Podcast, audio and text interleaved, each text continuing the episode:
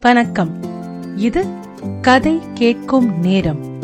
இன்று கல்கி அவர்கள் எழுதிய பித்தளை ஒட்டியானம் கேட்க போறீங்க. நம்ம ஒரு தவறு செஞ்சா அந்த தவறு ஒரு பயத்தை ஏற்படுத்தும். அந்த பயம் நிறைய பாதிப்பை ஏற்படுத்தும். இல்லாதத இருக்கிறதாவும் இருக்கிறத இல்லாததாகவும் நினைக்க தோணும். இந்த கதையை கேளுங்க. நான் சொல்றது உங்களுக்கு புரியும்.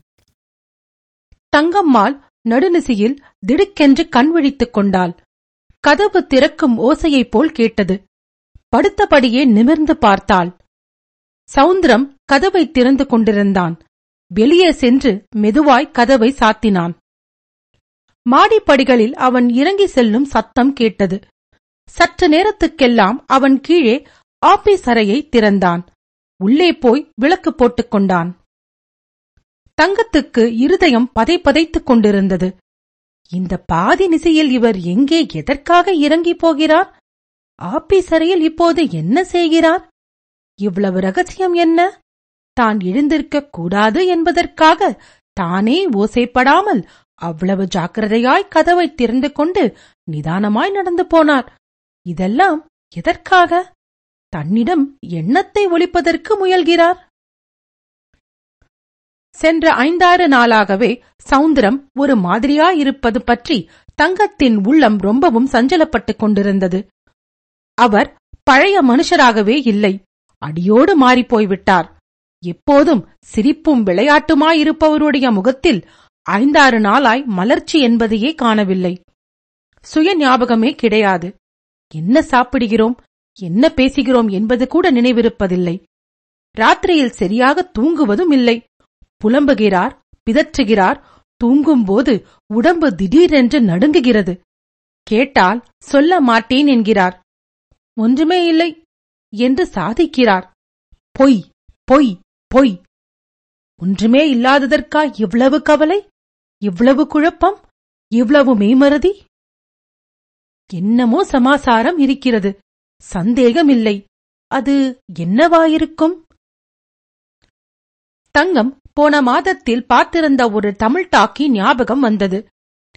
அதில் கதாநாயகன் ஒரு தாசையின் மோக வலையில் வீழ்ந்து விடுகிறான். அது முதல் அவனுடைய நடை உடை பாவனைகளில் மாறுதல் ஏற்பட்டு விடுகிறது. அடிக்கடி மெய்மறதி உண்டாகிறது. மனைவியிடம் ஒன்றுமில்லை என்றுதான் அவனும் சொல்லிக் கொண்டிருக்கிறான். அப்படி ஏதாவது இருக்குமோ? என்று தங்கம் ஒரு நிமிஷம் எண்ணிய போது அவளுக்கு உயிரே போய்விடும் போலிருந்தது. சீச்சி ஒரு நாளும் இராது. பத்து நாளைக்கு முன்புதானே அவர் என்னிடம் வைத்திருக்கும் அளவில்லாத அன்பை ருசுப்படுத்தினார். தங்க ஒட்டியானம் போட்டுக்கொள்ள எனக்கு என்ன யோகியதை இருக்கிறது?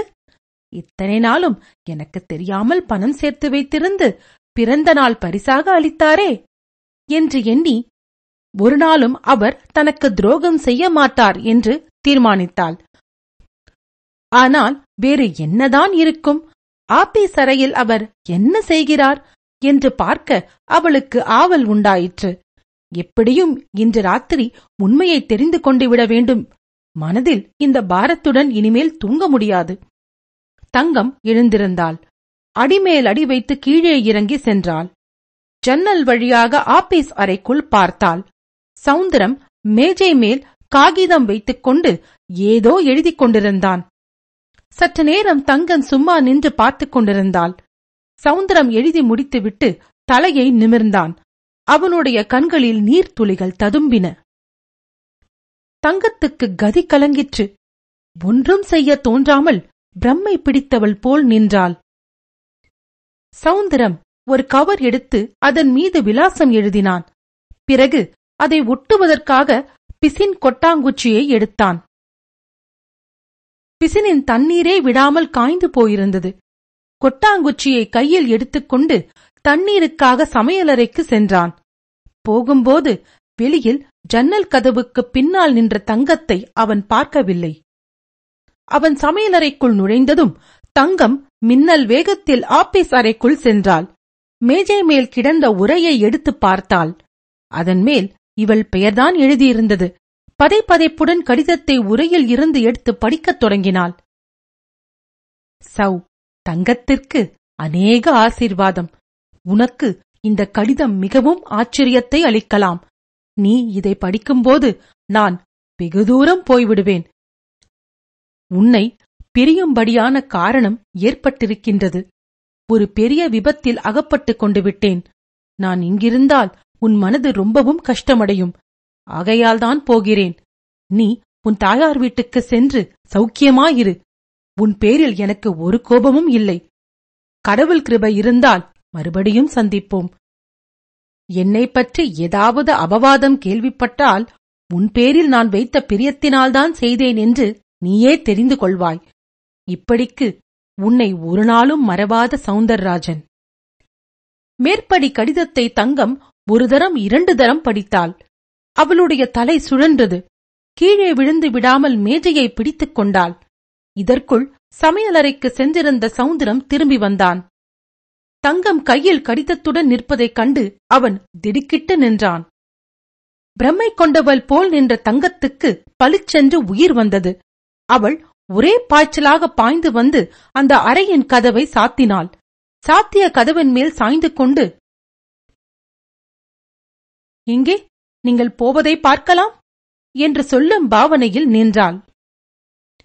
அவள் கடிதத்தை படித்துவிட்டாள் என்பதை சவுந்தரம் தெரிந்து கொண்டான். தட்டுத் தடுமாறி தங்கம் நான் சொல்றத கேள் என்று ஆரம்பித்தான். கேட்க மாட்டேன் கேட்க மாட்டேன் என்று அலறினாள் தங்கம். உடனே கோவென்று அழத் தொடங்கினாள். விம்மலுக்கு இடையிடையே என்னை நிற்கதியாய் விட்டு போக பார்த்தீர்களே. நீங்கள் போய் நான் சௌக்கியமா இருக்க வேணுமா? என்பது போன்ற ஆத்திரமான சொற்கள் உளறிக்கொண்டு அவள் வாயிலிருந்து வெளிவந்தன. பாகம் இரண்டு. சவுந்தரராஜனுக்கு குபேரா பாங்கியில் குமாஸ்தா வேலை. பள்ளிக்கூடத்தில் படித்த காலத்தில் இருந்து ரொம்ப யோகியன் என்று பெயர் வாங்கினவன். அவனுக்கு சர்டிபிகேட் கொடுத்த உபாத்தியாயர்கள் எல்லோரும் அவனுடைய கல்வித் திறமையையும் புத்திசாலித்தனத்தையும் விட அவனுடைய நற்குணத்தையே அதிகமாக சிலாகித்திருந்தார்கள். உண்மையிலேயே அவன் தெய்வ நம்பிக்கையுள்ள பிள்ளை. பாப புண்ணியத்துக்கு அஞ்சியவன். அப்படிப்பட்டவன் அவன் வேலை செய்த பாங்கியின் பணத்தில் ஆயிரத்தி ஐநூறு ரூபாய் திருடினான் என்று சொன்னால் அவனை அறிந்தவர்கள் யாரும் அதை நம்பவே மாட்டார்கள். ஒரு நாளும் இராது என்றுதான் சொல்வார்கள். ஆனாலும் அத்தகைய நம்பத்தகாத காரியத்தை அவன் செய்துதான் இருந்தான். அப்படி அவன் செய்ததற்குக் காரணம் கடிதத்தில் அவன் எழுதியிருந்தது போல் தங்கத்தின் பேரில் அவன் வைத்திருந்த அளவில்லாத பிரியமேயாகும். தங்கம் டெபுட்டி கலெக்டர் சதாசிவ ஐயரின் பெண். சதாசிவ ஐயர் உயிரோடு இருந்து உத்தியோகமும் பார்த்திருந்தாரானால் தங்கத்துக்கும் சவுந்தரத்துக்கும் கல்யாணமே ஆகிராது அவர் தம்முடைய மூத்த பெண்கள் இருவரையும் பெரிய இடத்தில் கொடுத்தது போல் தங்கத்தையும் கொடுத்திருப்பார். ஒரு ஐசிஎஸ் ஒரு எப்சிஎஸ் அல்லது ஒரு எம்பிபிஎஸ்காவது தங்கம் வாழ்க்கைப்பட்டிருப்பாள். ஆனால் தங்கத்துக்கு அவ்வளவு பாக்கியம் கிட்டவில்லை. யமன் திடீரென்று ஒரு நாள் வந்து டெபுட்டி கலெக்டராச்சே என்று கூட பார்க்காமல் சதாசிவ ஐயரை கொண்டு போனான்.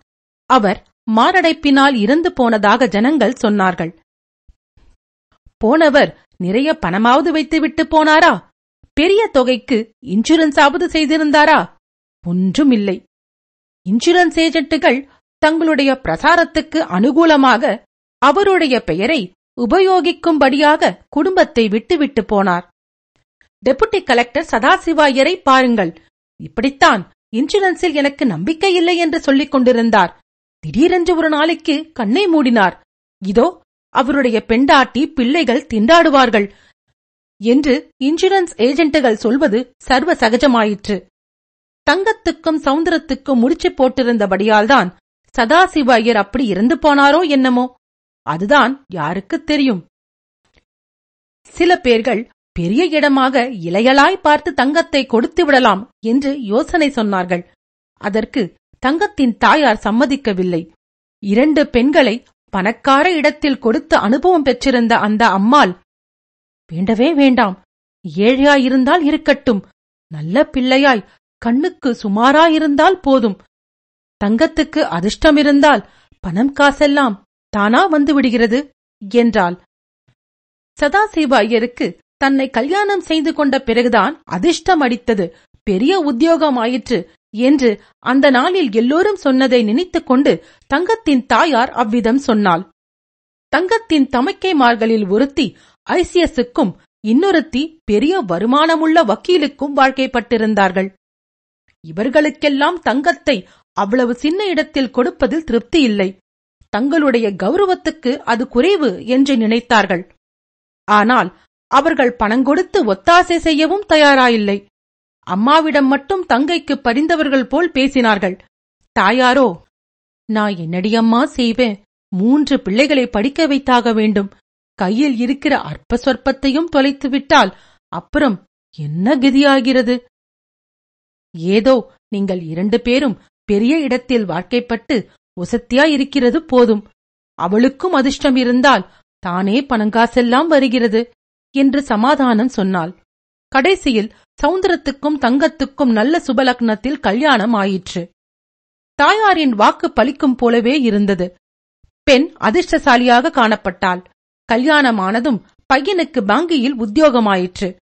சம்பளம் இரண்டு வருஷத்தில் உயர்ந்து அறுபது ரூபாய்க்கு வந்தது. இதுவரையில் ஒன்று கூடியிருந்ததில் தங்கத்துக்கு போதும் போதும் என்றாகிவிட்டது. அரை வயிற்று சாப்பாடு கிடைத்தாலும் போதும் தனி வீட்டில்தான் இருக்க வேண்டும் என்று தீர்மானித்து இருபத்தைந்து ரூபாய்க்கு ஒரு சின்ன வீடு எடுத்துக்கொண்டு அதில் குடித்தனம் செய்தார்கள். அவர்களுடன் மைத்துனன் ஒருவனும் இருந்து படித்துக் கொண்டிருந்தான். அவர்களுடைய வாழ்க்கை சந்தோஷமயமாக இருந்தது. ஒரு குறைவும் இருக்கவில்லை. தங்கத்தின் தாயார் அவர்களை வந்து பார்த்துவிட்டு போன போதெல்லாம் பணக்கார இடத்தில் கொடுத்த பெண்களை விட என் தங்கன்தான் சந்தோஷமாயிருக்கிறாள் என்று பெருமையுடன் சொல்லிக் கொண்டிருந்தாள். இப்படி இருக்கும்போதுதான் ஒரு பித்தளை ஒடியானம் வந்து அவர்களுடைய வாழ்க்கையை குலைத்துப் போகும்படியான பெரும் விபத்துக்கு காரணமாயிற்று. ஒருநாள் சவுந்தரம் ஆபீஸிலிருந்து வீடு திரும்பிய போது தங்கம் இடுப்பில் பளபளவென்று ஜொலித்த ஒட்டியானம் தரித்துக் கொண்டிருந்தாள். பலே ரொம்ப ஜோராயிருக்கிறதே என்றான் சவுந்தரம். ஆயிரத்தி நூறு ரூபாய்தான் விலை. வாங்கித் தருகிறீர்களா? என்று தங்கம் கேட்டாள். உன் பிறந்தகத்துக்கு எழுதினால் உடனே தந்தி மணியாடர் கதறி கொண்டு வருகிறது என்றான் சவுந்தரம். இம்மாதிரி சிறிது நேரம் வேடிக்கை பேச்சு நடந்த பிறகு அந்த பித்தளை ஒடியானத்தின் விலை ஏழு ரூபாய் என்றும் இரண்டு வருஷத்துக்கு மெருகு கேரண்டி என்றும் அடுத்த வீட்டு அம்மாள் வாங்கி இருந்ததை பார்த்து தானும் ஒன்று வாங்கிக் கொண்டிருப்பதாகவும் தங்கம் தெரிவித்தாள். பாகம் மூன்று. கொஞ்ச நாளைக்கெல்லாம் தங்கத்தின் மூத்த தமக்கை மிஸ்ஸஸ் கமலா ராமச்சந்திரனின் வீட்டில் அவளுடைய மூன்றாம் குழந்தைக்கு ஆண்டு நிறைவு கல்யாணம் நடந்தது. அதற்கு தங்கமும் சவுந்தரமும் போயிருந்தார்கள். தங்கம் அந்த ஏழு ரூபாய் பித்தளை ஒட்டியானத்தை போட்டுக்கொண்டு கிளம்பிய போது சவுந்தருக்கு அவ்வளவு திருப்தி இல்லை. இது என்னத்திற்கு? என்று கேட்டான். பித்தளை ஒட்டியானம் என்று ஜாதியை விட்டு தள்ளி விடுவார்களோ அப்படி தள்ளினால் தள்ளிக் கொண்டு போகட்டும் என்றாள் தங்கம். நன்றாயிருக்கிறது. நீயேதான் பத்திரை மாட்டு தங்கமாயிற்றே. உன்னை உருக்கினால் நூறு ஒட்டியானம் செய்யலாமே என்றான் சௌந்தரம் நானே தங்கம் அதிலும் அழகை கல்யாணம் செய்து கொண்டிருக்கிறேன் எனக்கென்ன குறைச்சல் என்றாள் தங்கம். இந்த குதூகலமெல்லாம் கல்யாண வீட்டிற்கு போகும் வரையில்தான் இருந்தது. அங்கே சென்று சற்று நேரமானதும் தங்கம் தன்னுடைய ஒட்டியானம் மற்றவர்களின் கவனத்தை கவர்ந்திருப்பதை கண்டாள். ஸ்திரீகள் ஒருவருக்கொருவர் அந்த ஒட்டியானத்தை சுட்டிக்காட்டி பேசிக் கொண்டார்கள். இதுதான் இப்போது புதுசா வந்திருக்காம். ஒன்பது ரூபாயாம். என்றாள் ஒருத்தி. இல்லை ஏழு ரூபாய்தான். என்றாள் இன்னொருத்தி. இவ்வளவு சுலபமாயிருக்கும்போது என்னத்திற்காக ஆயிரமும் ஆயிரத்தி நூறும் கொடுத்து வாங்க வேண்டும்? என்றாள் வேறொரு ஸ்திரீ. பத்து நாளைக்கெல்லாம் பல்லை இழித்து விடுமே அப்போது என்ன பண்ணுகிறது? என்றாள் மற்றொருத்தி. இந்த பேச்செல்லாம் தங்கத்தின் காதில் நாராசமாக விழுந்தன. அங்கு வந்திருந்தவர்கள் எல்லோரும் தேகமெல்லாம் ஒரே வைரமாய் வைத்து இழைத்துக் கொண்டு வந்திருந்தார்கள். ஒரு பத்து லட்சம் பேர் தற்கொலை செய்து கொள்வதற்கு போதுமான வைரம் அவர்கள் மேல் இருந்தது. பாவம் இவர்களுக்கு மத்தியில் பித்தளை ஒட்டியானம் போட்டுக்கொண்டு வந்த தங்கம் அவமானத்தினால் மனங்குன்றி நின்றாள். கொஞ்சங்கூட அவளுக்கு உற்சாகம் ஏற்படவில்லை. எப்போது வீட்டுக்கு கிளம்பப் போகிறோம் என்று தவித்துக் கொண்டிருந்தாள். கடைசியில் வீட்டுக்கு கிளம்பும் நேரம் வந்தது. வாசலில் குதிரை வண்டியில் அவள் ஏற தயாராயிருந்த போது கையில் பட்சண பொட்டலத்துடன் அவளுடைய தமக்கை வந்தாள். தங்கத்தின் காதோடு ரகசியமாக ஏண்டி அசடே இந்த பித்தளை ஒடியானத்தை ஏன் போட்டுக் கொண்டு வந்தாய்? ஆசையாயிருந்தால் என்னை கேட்டால் நான் கொஞ்ச நாழி போட்டுக்கொள்ள கொடுக்க மாட்டேனா? இந்த மாதிரியெல்லாம் இனிமேல் செய்யாதே. அற்பம் என்று எண்ணிக்கொள்ளப் போகிறார்கள் என்று சொன்னாள். இதையெல்லாம் ரகசியமாய் சொல்வதாக அவள் எண்ணியிருந்த போதிலும் ஏற்கனவே வண்டிக்குள் ஏறியிருந்த சவுந்தரத்தின் காதில் அவ்வளவும் ஸ்பஷ்டமாக விழுந்தது. வீடு போய் சேரும் வரையில் தங்கமும் சவுந்தரமும் பேசவே இல்லை. தங்கம் பொங்கிக் கொண்டு வந்த அழுகையை வெகு சிரமப்பட்டு அடக்கிக் கொண்டிருந்தாள். வண்டியில் இருந்து இறங்கி வீட்டுக்குள் போனாலோ இல்லையோ ஒட்டியானத்தை கழட்டி எறிந்துவிட்டு விசித்து அழ ஆரம்பித்தாள். வண்டிக்காரனுக்கு சத்தம் கொடுத்துவிட்டு உள்ளே வந்த சவுந்தரம் அவள் விசிப்பதை பார்த்துவிட்டு இந்த சனியன் பிடித்த ஒட்டியானம் என்னத்திற்கு? அந்த தரித்திரங்கள் ஏதாவது நினைத்துக் கொள்ளும் என்று அப்போதே சொன்னேனோ இல்லையோ? கேட்காமல் போட்டுக்கொண்டு வந்தாய். இப்போது அழுது என்ன பிரயோஜனம் என்றான். இதைக் கேட்ட தங்கம் விம்மிக் கொண்டே எங்க அப்பா மட்டும் இருந்திருந்தால் இப்படி அவர்களிடம் பேச்சு கேட்கும்படி விட்டிருப்பாரா? இவர்களைப் போல் நானும் தங்க ஒட்டியானம் பூட்டிக் கொண்டிருக்க மாட்டேனா? என்று சொல்லிவிட்டு கோவென்று கதறி அழ ஆரம்பித்தாள். அவளுடைய சொல்லும் அழுகையும் சவுந்தரத்தின் நெஞ்சை பிளப்பது போலிருந்தது. நம்மை கல்யாணம் செய்து கொண்டதால்தானே இவளுக்கு இந்த கதி நேர்ந்தது? இவளுக்கு ஒரு ஒட்டியானம் வாங்கிக் கொடுக்க நமக்கு சக்தி இல்லையே. என்ற எண்ணம் அவனுடைய உள்ளத்தை பெரும் வேதனையில் ஆழ்த்தியது. ஆமாம் உங்க அப்பா இருந்திருந்தால் உன்னையும் பணக்கார இடத்தில் கல்யாணம் செய்து கொடுத்திருப்பார். இந்த ஏழையை கட்டிக்கொண்டு திண்டாடும் கதி உனக்கு நேர்ந்திராது என்றான். இப்படி சொன்னானோ இல்லையோ தங்கத்தின் அழுகை பளிச்சென்று நின்றது. அவள் ஓடி வந்து சவுந்தரத்தின் கழுத்தை கட்டிக்கொண்டு உங்களுடைய அன்பு ஒன்றே எனக்கு போதும் நகையும் வேண்டாம் நட்டும் வேண்டாம் என்றாள். அந்த நிமிஷத்தில் சவுந்தரம் தன் மனதிற்குள்ளே எப்படியாவது இவளுக்கு தங்க ஒடியானம் பண்ணி கொடுத்துவிட்டு மறுகாரியம் பார்க்க வேணும். இல்லாவிட்டால் நான் மனுஷன் இல்லை என்று தீர்மானம் செய்து கொண்டான். கொஞ்ச நாளாக குபேரா பாங்கியை பற்றி ஊரில் வதந்திகள் உலாவிக் கொண்டிருந்தன. அந்த பாங்கியில் பணம் போட்டிருந்தவர்கள் அவசர அவசரமாக பணத்தை வாபஸ் வாங்கிக் கொண்டிருந்தார்கள். இந்த நெருக்கடியில் தினந்தோறும் மேனேஜிங் டைரக்டர் பாங்கிக்கு வந்து காரியங்களை நேரில் நடத்திக் கொண்டு வந்தார். ஒன்றும் பயமில்லை. இம்மாதிரி நெருக்கடி இதற்கு முன்பு நமது பாங்கியில் ஏற்பட்டிருக்கிறது. அதையெல்லாம் சமாளிப்பது போல் இதையும் சமாளித்துக் கொள்வோம் என்று அவர் பேங்கிங்கின் சிப்பந்திகளுக்கு தைரியம் சொல்லிக் கொண்டு வந்தார். பேங்கியின் மேல் நம்பிக்கையை ஸ்திரப்படுத்துவதற்காக மேனேஜிங் டைரக்டர் பணம் போட்டிருந்தவர்கள் பணத்தை கேட்டவுடனே கொடுக்க ஏற்பாடு செய்திருந்தார். பிக்சட் டெபாசிட்டுகளை நியாயப்படி கொடுக்க வேண்டியதில்லையானாலும் அநேகம் பேருக்கு பிக்சட் டெபாசிட்டுகளை திருப்பி கொடுத்து வந்தார். இது மட்டுமல்ல சில பேருக்கு ஓவர் டிராப்ட் தாராளமாய் அனுமதித்து வந்தார். சில பேருக்கு புதிய கடன்கள் கூட சாங்ஷன் செய்தார். இப்படியெல்லாம் செய்தால் பேங்கியை பற்றி ஜனங்களின் சந்தேகங்கள் தீர்ந்து மறுபடியும் அவர்கள் பணம் போட ஆரம்பிப்பார்கள் என்பது அவர் அபிப்பிராயமென தெரிந்தது. இவ்விதம் குபேரா பேங்கி சம்பந்தமாக ஊரில் பரபரப்பு ஏற்பட்டிருந்த நிலைமையில்தான் ஒருநாள் சாயங்காலம் சவுந்தரம் வெகு குதூகலமாக வீட்டுக்கு வந்தான். தங்கம் இன்றைக்கு உனக்கு பிறந்த நாள் ஆயிற்றே. கடைத்தெருவுக்கு போகலாம். வருகிறாயா? என்று கேட்டான். கடைத்தெருவுக்கு போய் பிறந்த நாள் பரிசு என்ன வாங்கித் தரப்போகிறீர்கள்? வைரத்தோடும் தங்க ஒடியானமும் வாங்கித் தரப்போகிறீர்களா? என்று கேட்டாள் தங்கம். ஆமாம் என்றான் சவுந்தரம். பரிகாசம் பண்ணாதீர்கள். அப்படி ஒன்றும் நான் நகை ஆசை பிடித்து கிடக்கவில்லை. என்றாள் தங்கம். உனக்கு ஆசை இல்லாதபடியினால்தான் நான் பண்ணி கொடுக்கப் போகிறேன். என்று சவுந்தரன் சொல்லி சட்டை பையிலிருந்து ஒரு கட்டு நூறு ரூபாய் நோட்டுகளை எடுத்து போட்டான். ஒரு நிமிஷம் தங்கம் அப்படியே ஸ்தம்பமாய் நின்றுவிட்டாள். பிறகு அந்த நோட்டுக்களை கையில் எடுத்துக்கொண்டு எண்ணினாள். பதினைந்து நோட்டு இருந்தது. ஆயிரத்தி ஐநூறு ரூபாய். ஏது இந்த பணம்? நிஜமாக நகை வாங்கப் போகிறீர்களா? என்று தங்கம் நா தழுதழுக்க கேட்டாள். ஆமாண்டி அசடே உன்னை ஏமாற்றுவேனா? மாதம் கொஞ்சமாக சம்பளத்தில் மீத்து பேங்கியில் போட்டுக்கொண்டு வந்தேன். இரண்டாயிரம் ரூபாய் ஆனதும் உனக்கு சொல்ல வேணும் என்றிருந்தேன். அதுவரையில் பொறுமையில்லை. இன்றைக்கு உன் பிறந்த நாளாயிருக்கிறதே என்று கொண்டு வந்து விட்டேன்.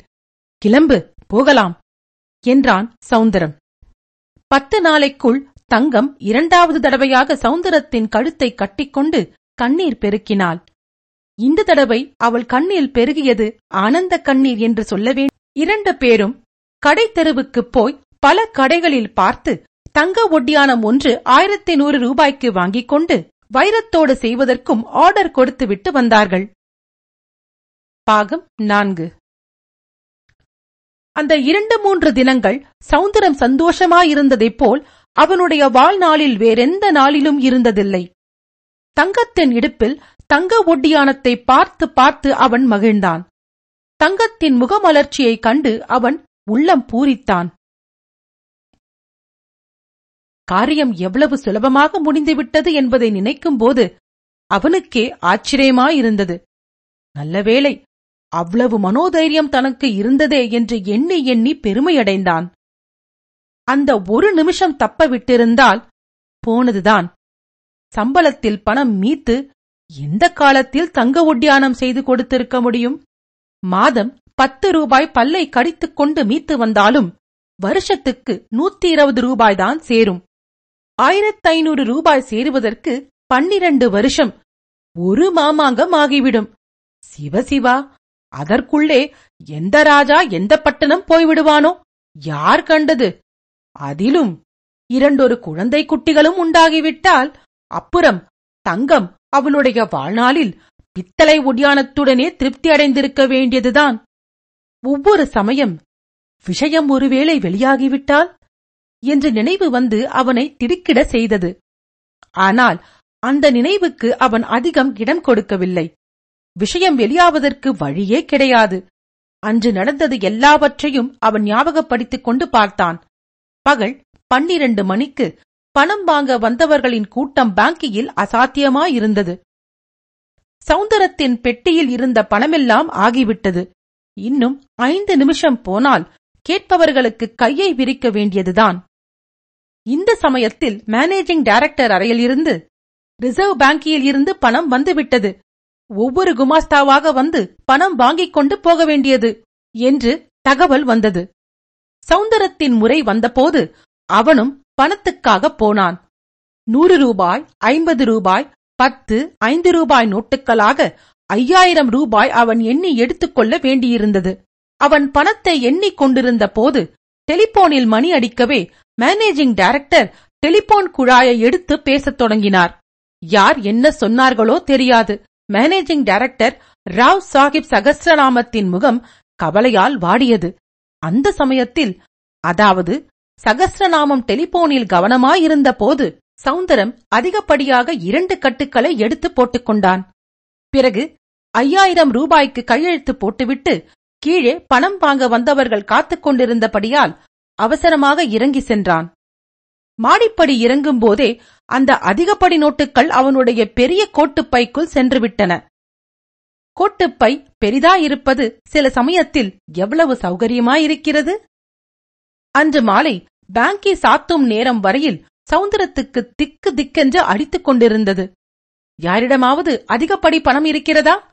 என்று மேனேஜிங் டைரக்டர் கேட்டனுப்பினால் உடனே பையில் இருந்த நோட்டுக்களை பெட்டியில் போட்டுவிட்டு ஆமாம் அதிகம் இருக்கிறது. என்று ஒப்புக்கொண்டு விட அவன் தயாராயிருந்தான். சோதனை கீதனை என்று பேச்சு ஏற்பட்டாலும் அப்படி செய்வதற்கு அவன் சித்தமாயிருந்தான். ஆனால் தங்கத்திற்கு அதிர்ஷ்டம் இருக்கும்போது அப்படியெல்லாம் ஏன் நடக்கிறது? கேள்வி முறையே ஏற்படவில்லை. மறுநாளும் அதற்கடுத்த நாளும் பேங்கியில் ஏதாவது கசமுசா ஏற்படுகிறதா என்று அவன் ஆவலுடன் கவனித்தான். ஒன்றுமே கிடையாது. கிணற்றிலே கல்லை போட்டது போல் இருந்தது பணம் கேட்பவர்களின் கூட்டங்கூட குறைந்து போயிற்று. கேட்பவர்களுக்கெல்லாம் வட்டியின்றி பணம் கொடுத்து வந்ததிலிருந்து ஜனங்களுக்கு பேங்கியில் நம்பிக்கை வந்துவிட்டதாக தோன்றியது. சிலர் வாங்கிய பணத்தை திருப்பி போடுவதற்கு கூட வந்தார்கள். சௌந்தரத்தின் மனம் நிம்மதியடைந்தது. அந்த நிம்மதியின் மத்தியில் ஒரு வினோத குறையும் உண்டாயிற்று. எடுத்ததுதான் எடுத்தோம். இன்னும் இரண்டு கட்டு சேர்த்தெடுத்திருக்க கூடாதா? என்று விசாரணப்பட்டான் தங்கத்துக்கு ஒட்டியானமும் வைரத்தோடும் வாங்கிக் கொடுத்த பிறகு கையிலும் ஒரு ஆயிரம் ரூபாய் மிச்சமிருந்தால் வருங்காலத்தில் ஆபத்து சம்பத்துக்கு உதவுமல்லவா? மறுபடியும் அந்த மாதிரி சந்தர்ப்பம் தன் வாழ்நாளில் எங்கே வரப்போகிறது? பாகம் ஐந்து. குபேரா பேங்கிக்கு எதிர்ப்புறத்தில் இருந்த பெரிய கட்டிடத்தில் ஒரு பிரசித்தமான ஹோட்டல் இருந்தது. இந்த நவநாகரீக ஓட்டலில் சாப்பாடு போட்டதுடன் தங்குவதற்கு இடமும் கொடுத்தார்கள். மேல் மாடியில் இருந்த சிறு சிறு அறைகள் தினசரியிலும் மாதாவாரியிலும் வாடகைக்கு விடப்பட்டன. அந்த மேல்மாடி அறைகளையும் தாழ்வாரத்தையும் சவுந்தரம் வேலை செய்யும் கவுண்டரில் இருந்து நன்றாய் பார்க்கலாம். பேங்கியில் அதிக கூட்டமில்லாத போது சவுந்தரம் அந்த ஹோட்டல் அறைக்கு அன்றாடம் புதிது புதிதாக வரும் மனிதர்களை பார்த்தும் அவர்களுடைய நடை உடை பாவனைகளை கவனித்து பொழுது போக்குவது வழக்கம். அருகிலுள்ள மற்ற வங்கி குமாஸ்தாக்களிடம் அவனுடைய ஹிட்லர் மீசையை பார் இவன் யாழ்ப்பாணத்து மனிதன் போலிருக்கிறது. அடேயப்பா எவ்வளவு உயரம் நம்முடைய புது கவர்னரை விட உயரமாயிருப்பான் போல் இருக்கிறது என்றெல்லாம் வம்பு பேசி சந்தோஷப்படுவதுண்டு. தங்க ஒட்டியானம் வாங்கிக் கொடுத்த நாலாம் நாள். சவுந்தரம் வழக்கம் போல் அந்த மாடி அறைகளின் பக்கம் பார்த்தான்.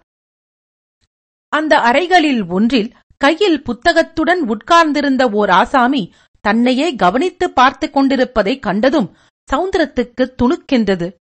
அந்த முகம் எங்கேயோ பார்த்த முகமாய் தோன்றியபடியால் அவனுடைய துணுக்கம் அதிகமாயிற்று. அப்புறம் இன்னும் சில தடவை சவுந்தரம் அந்த பக்கம் நோக்கினான். ஒவ்வொரு சமயம் அந்த ஆசாமி நேரடியாக இவனை பார்ப்பது போலவும் இன்னும் சில சமயம் புத்தகத்தில் கவனமாயிருப்பதாக பாசாங்கு செய்து கொண்டு கடைக்கண்ணால் இவனை பார்ப்பது போலவும் தோன்றியது. சவுந்தரத்துக்கு இன்னதென்று சொல்வதற்கில்லாத பயம் உண்டாயிற்று. இவன் யார்? இந்த முகத்தை எங்கே பார்த்திருக்கிறோம்? என்று யோசனை செய்தான். பளிச்சென்று ஞாபகம் வந்தது. உடனே அவனுக்கு கதி கலங்கிற்று. ஆம் சவுந்தரத்தின் மைத்துனி குழந்தை ஆண்டு நிறைவு கல்யாணத்திற்கு இந்த ஆசாமி வந்திருந்தான். அவனை பற்றி வேறு இரண்டு பேர் பேசிக் கொண்டிருந்தார்கள். ராமானுஜம் இப்போது சிஐடியில் இருக்கிறான் என்று தெரியுமா இல்லையா? டிபார்ட்மெண்டில் அவனுக்கு ரொம்ப நல்ல பெயர். சீக்கிரம் ப்ரமோஷன் ஆகும் என்று சொல்கிறார்கள் என்று ஒருவர் இன்னொருவருடன் சொன்னார்.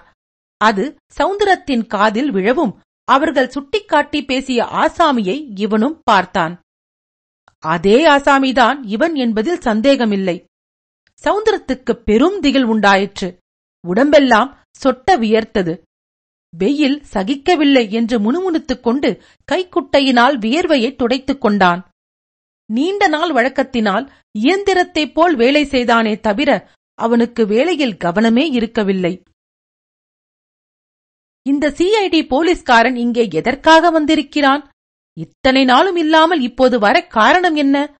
பணம் குறைந்த விஷயமாக தன் பேரில் சந்தேகம் தோன்றிருக்க வேண்டும். வேறு எதற்காக அங்கே வந்து உட்கார்ந்திருக்கிறான்?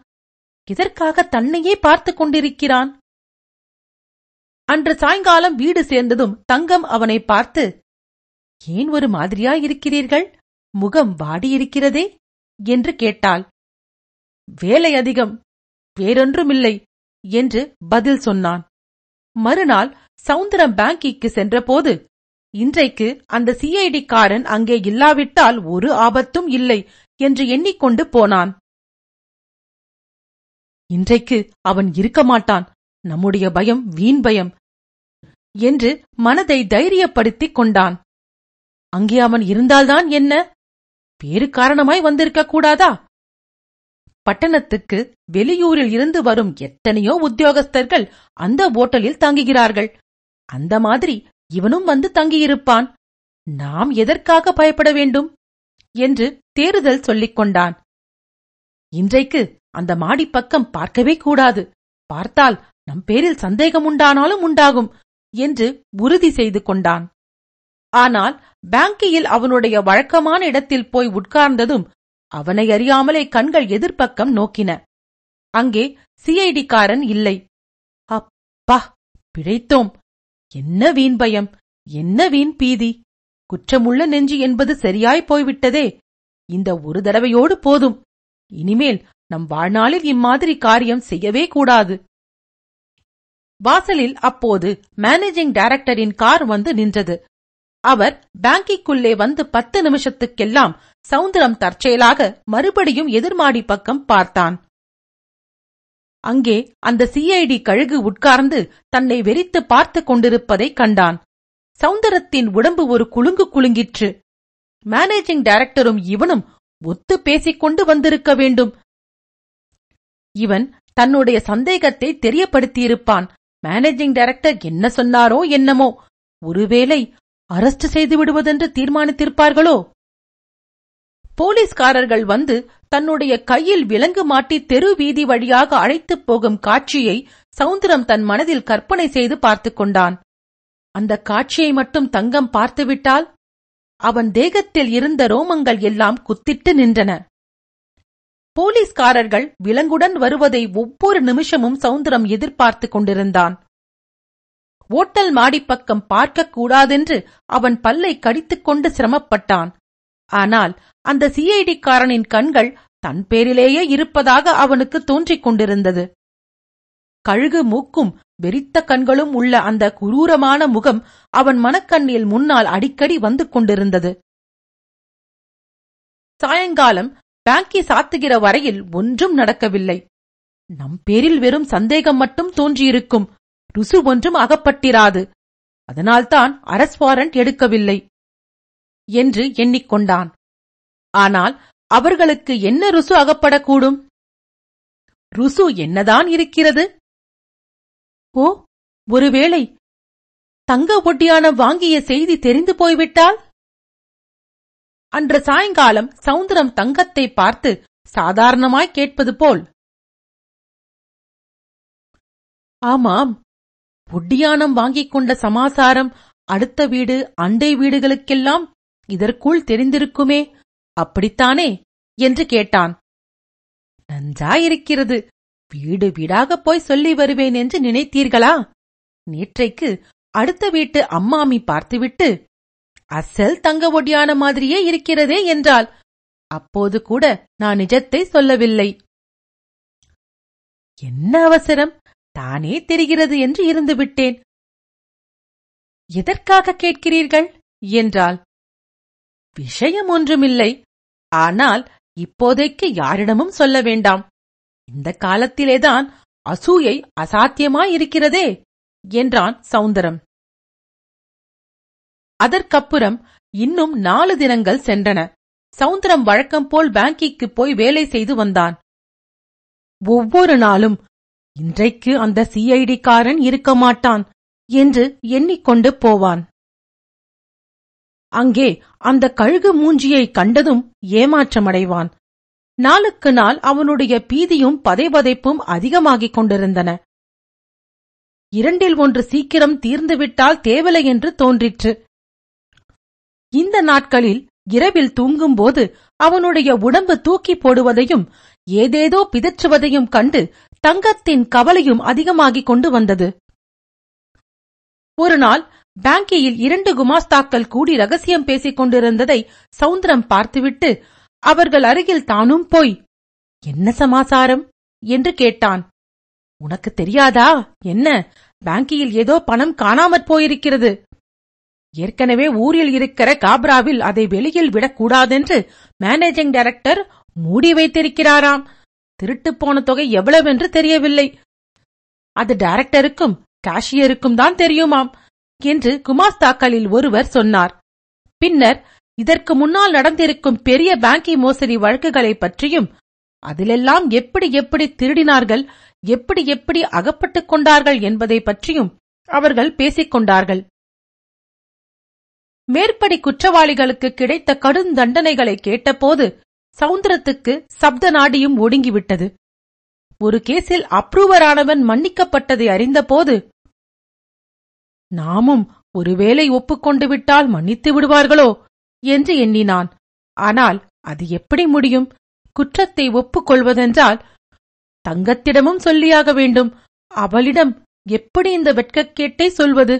அதைவிட பிராணனை மாய்த்துக் கொள்ளலாம். தற்கொலை செய்வதற்குரிய வழிகளைப் பற்றி அவனுடைய மனம் சிந்திக்கத் தொடங்கியது. இடையிடையே எதற்காக இந்த பைத்தியக்கார எண்ணங்கள் எல்லாம்? வெறும் சந்தேகத்தின் பேரில் சிறைக்கு அனுப்ப முடியுமா? தடயம் கிடைத்தால்தானே நடவடிக்கை எடுக்க முடியும்? தடயம் என்ன இருக்கிறது? தங்கம் வாயை மூடிக்கொண்டிருக்கிற வரையில் யார் என்ன செய்ய முடியும் என்று எண்ணமிட்டான். நகைக்கடையில் ஒட்டியானம் வாங்கியதும் வைரத்தோடுக்கு ஆர்டர் கொடுத்திருப்பதும் அவனுக்கு ஞாபகம் வந்தது. ஆர்டர் புத்தகத்தில் இவனுடைய கையெழுத்து கூட இருக்கிறது. ஒருவேளை அங்கே போய் விசாரித்திருப்பார்களோ? இந்த ஒரு வழியில்தான் விஷயம் வெளியானால் வெளியாக வேண்டும். அன்று மாலை பேங்கி மூடிய பிறகு சவுந்தரம் நேரே வீட்டுக்குப் போகாமல் கடைத் தெருவுக்கு சென்றான். வைரத்தோடு தயாராகிவிட்டதா என்று கேட்டுக்கொண்டு அத்துடன் யாராவது தன்னை பற்றி விசாரித்தார்களா என்றும் தெரிந்து கொண்டு வரலாம் என்று ஒட்டியானம் வாங்கிய கடையை நோக்கிப் போனான். கடைக்கு கொஞ்ச தூரத்தில் அவன் வந்து கொண்டிருந்த போது மேற்படி கடை வாசலில் மேனேஜிங் டைரக்டர் சகசிரநாமத்தின் மோட்டார் வண்டி நிற்பதைக் கண்டு திடுக்கிட்டான். அங்கேயே ஒரு சந்தில் ஒதுங்கி நின்றான். சற்று நேரத்துக்கெல்லாம் வண்டி சாலையோடு போயிற்று. அதற்குள் சகசிரநாமம் இருந்தார். சரி நம்மை பற்றிதான் விசாரித்திருக்கிறார் என்று அவனுக்கு நிச்சயமாயிற்று. பயத்தினால் அவனுடைய நெஞ்சு திக் திக்கென்று அடித்துக் கொண்டது. அடைக்குப் போகலாமா? வேண்டாமா? என்று ஒரு கணம் யோசித்தான். போய்தான் பார்த்துவிடலாம் என்று துணிந்து போனான். கடை வாசலில் போனதும் மறுபடியும் ஒரு கணம் தயங்கி நின்று உள்ளே நோக்கினான். அவனுடைய நெஞ்சு ஒரு நிமிஷம் அடித்துக் கொள்ளாமல் நின்றுவிட்டது. ஏனெனில் அங்கே கடை முதலாளிக்கு அருகில் அந்த சிஐடி கழுகு உட்கார்ந்து அவருடன் ஏதோ பேசிக் கொண்டிருந்தது. கடைக்குள் நுழையாமலே சவுந்தரம் விரைவாக திரும்பினான். வீட்டுக்கு எப்படித்தான் வந்து சேர்ந்தானோ தெரியாது. தான் செய்த காரியம் தெரிந்து போய்விட்டது என்பதைப் பற்றி அவனுக்கு இப்போது சந்தேகமே இருக்கவில்லை. எப்படியும் நாளைக்கு கட்டாயம் கைது செய்து விடுவார்கள். அந்த அவமானத்தை சகித்துக் கொண்டிருக்க முடியாது. தங்கம் என்ன நினைப்பாள்? அவளுடைய தமக்கைமார்கள் என்ன நினைப்பார்கள்?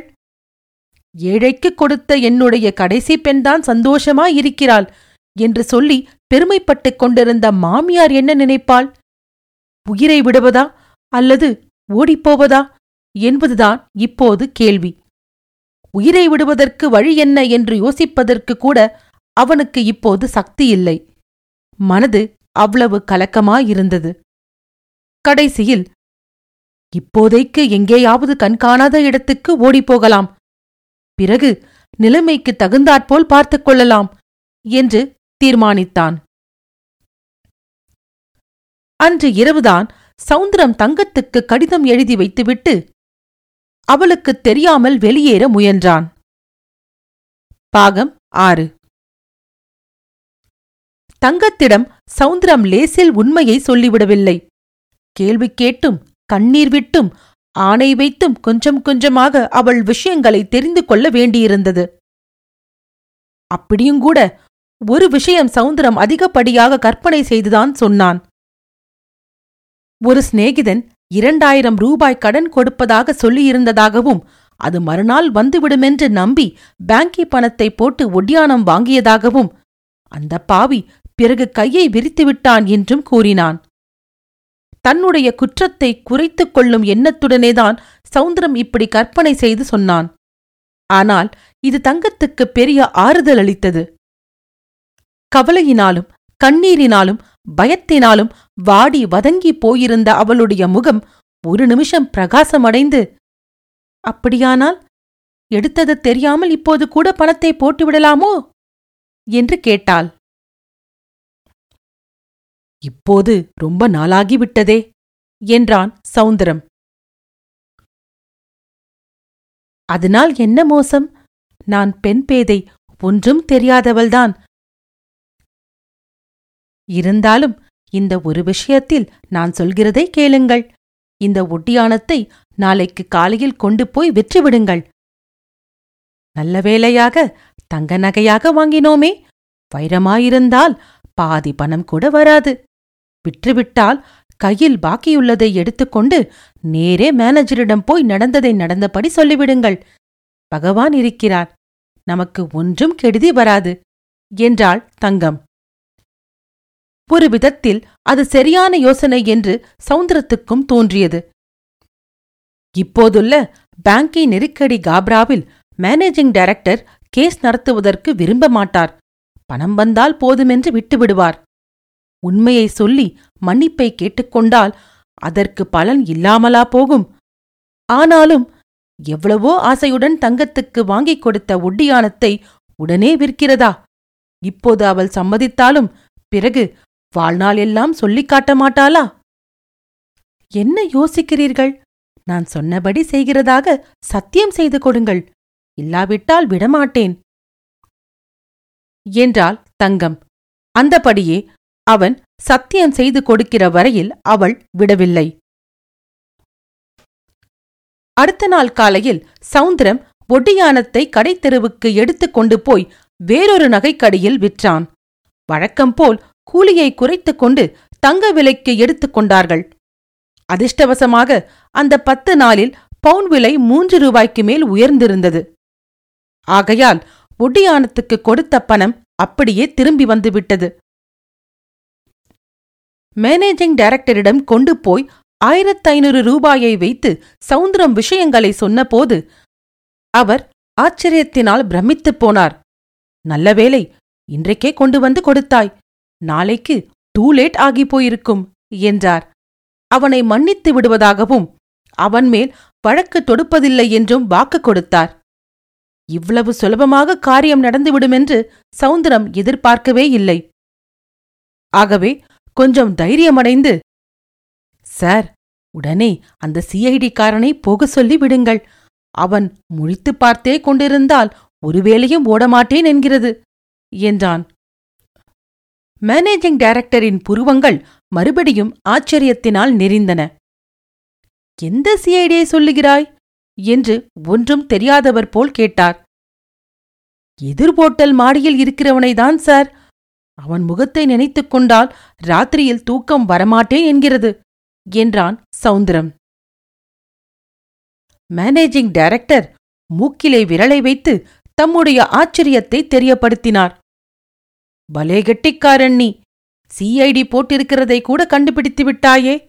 இன்றைக்கு ஒரு நாள்தான் அவன் இருப்பான் நாளைக்கு வரமாட்டான் என்றார். ரொம்ப வந்தனம்! கவுண்டருக்கு போகிறேன் சார் என்றான் சௌந்தரம். இவ்வளவு புத்திசாலி இந்த சின்ன வேலையில் இருக்கக்கூடாது. கூடிய சீக்கிரம் உன்னை கிளை ஆபீஸ் ஏஜென்ட்டாக போடுகிறேன் என்றார் ராவ் சாஹிப் சகஸ்ரநாமம் சவுந்தரம் மிக உற்சாகத்துடன் கீழே சென்றான். அன்று நிம்மதியாக வேலை பார்த்தான்.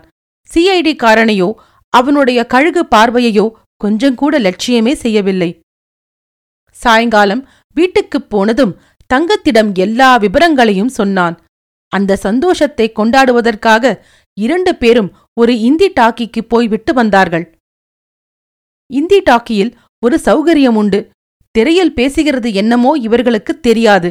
இவர்கள் பாட்டுக்கு தங்கள் சமாசாரம் பேசிக் கொண்டிருக்கலாம் அல்லவா?